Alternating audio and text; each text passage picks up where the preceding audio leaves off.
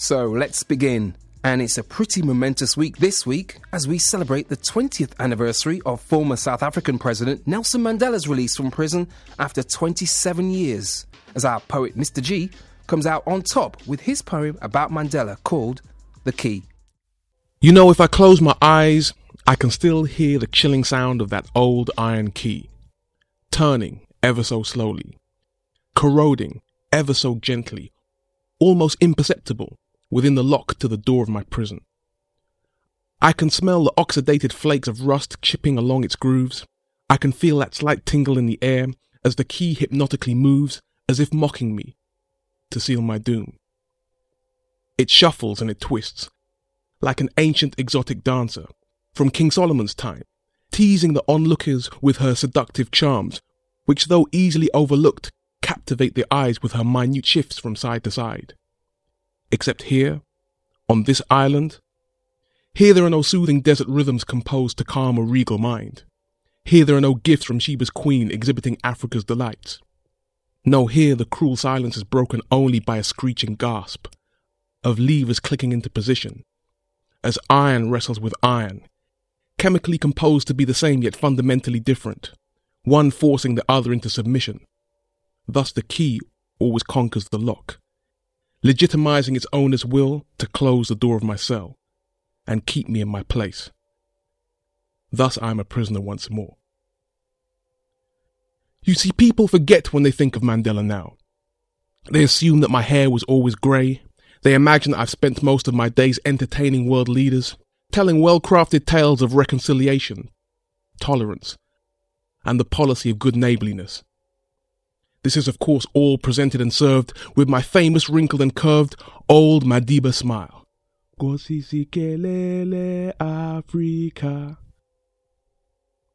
They forget that before my cell door was locked, I was a young man. I was a young man.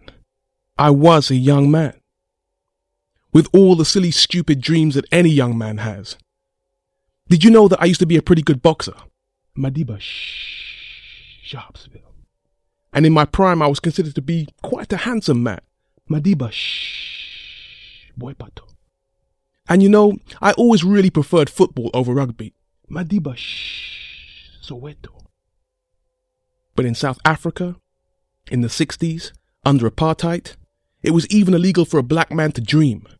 There was no good hope in Cape Town or joy in Johannesburg, and the only great trek was into oblivion, and this is where we all walked, to see that same corrosive key waiting for me, waiting to take away all my years, to leave me with nothing, nothing, nothing.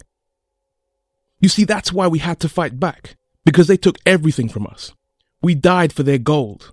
We died for their diamonds. We died for their wool, their petroleum, their fruit, their tobacco, their wine. In fact, anything that our great land could deliver that could be sold, we suffered and died for.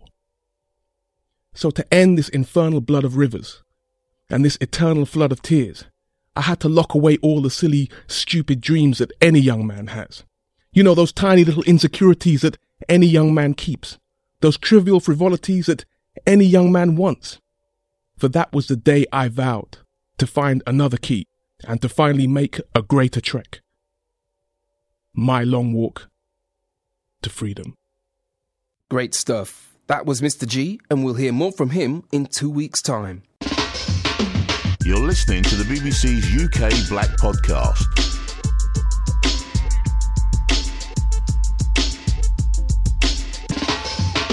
Sticking with Mandela stories, Adjoa Andoh is a familiar face to you if you're a fan of BBC